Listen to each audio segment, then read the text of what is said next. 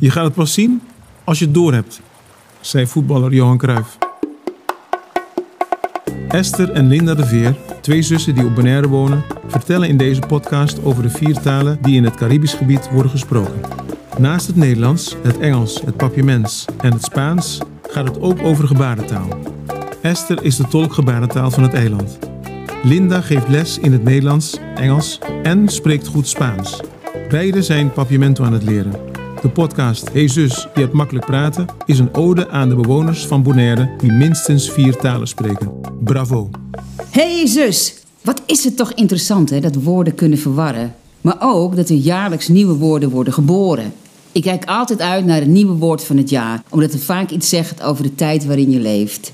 En dat kwam vorig jaar duidelijk naar voren. Het woord anderhalve meter samenleving werd gekozen tot woord van het jaar 2020. Ik vond dat zo'n lang en stroef woord en dan ook nog helemaal aan elkaar. Dan struikelt mijn tong over alle medeklinkers. Viruswappie vond ik wel weer goed gevonden, zonder er iets van te vinden. Dat woord kwam niet verder dan de derde plaats. En op nummer twee stond fabeltjesfuik. Als woord wel fijn dat er twee keer een F in zit. Dat pers je met veel lucht en overtuiging naar buiten. Alsof je zeer zeker van je zaak bent. Maar het doet me te veel denken aan de fabeltjeskrant van vroeger.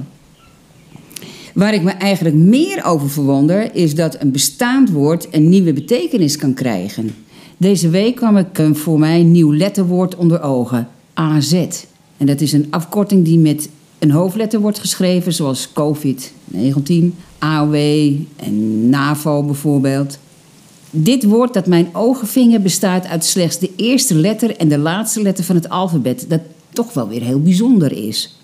Ik kende de afkorting alleen als de voetbalclub in Alkmaar, waar Louis van Gaal ooit een jaartje heeft gespeeld. Nu las ik dat AZ ook staat voor het vaccin AstraZeneca. En daar kan ik inkomen, want de afkorting bekt een stuk makkelijker. Maar nu deze. AZ als ministerie van Algemene Zaken, waar de minister-president de baas van is. Ik kan daar niets aan doen hoor, maar dan zie ik alle 400 gevaccineerde medewerkers van het ministerie op het Binnenhof een balletje trappen met Mark Rutte of Sigrid Kaag in het doel. Zo'n gekke visualisatie zorgt er wel voor dat ik de drie betekenissen niet meer vergeet. Dat brengt me op een andere gedachte. Heeft de gebarentaal ook een gebaar van het jaar? Hey zus, om maar meteen je vraag te beantwoorden. In de gebarentaal hebben we geen gebaar van het jaar. Althans, niet bewust. Er is natuurlijk wel een gebaar van het jaar, dat iedereen nu inmiddels wel kent, en dat is hamsteren. Dat gebaar maakte de tolk tijdens een van de eerste persconferenties over corona in Nederland. Het ging viraal.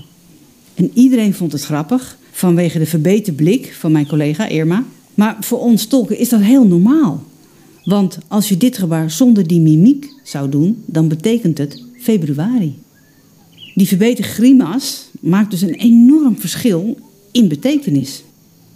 En inderdaad, het is wel heel erg visueel, dat klopt. Dus zonder het te weten hebben we eigenlijk toch wel een gebaar van het jaar. Die gebaren die worden trouwens razendsnel gemaakt. As we speak gaat er een heel nieuw gebaar rond waar iedereen mee te maken heeft. En dat is pinnen. En dat bedoel ik niet pinnen als bij een bankautomaat, maar iemand vastpinnen op Zoom of Teams. Het is een nieuw woord, dus daar moet ook een nieuw gebaar voor komen. Nou, hoe gaat dat dan? Iedereen kan een gebaar doorgeven aan het Nederlands Gebarencentrum. Die verzamelt alle ideeën voor een gebaar en dan leggen ze het voor aan een commissie. Is er een gebaar gekozen, dan komt het als zeg maar voorkeursgebaar in hun online gebarenbestand. Het is een soort dikke vandalen van de gebarentaal en dat kan je zelf online opzoeken. Het is heel handig. Maar nu even terug over dat gebaar pinnen. Ik bedoel dan iemands beeld op Teams vastzetten, zodat je diegene steeds blijft zien. Nou, ik hoef jou dat niet uit te leggen, want jij hebt dat als docent afgelopen jaar uh, niet anders gedaan. Maar het gebaar is zo. Je zet je duim op je voorhoofd, met de duim aan de onderkant en je gesloten vingers aan de bovenkant.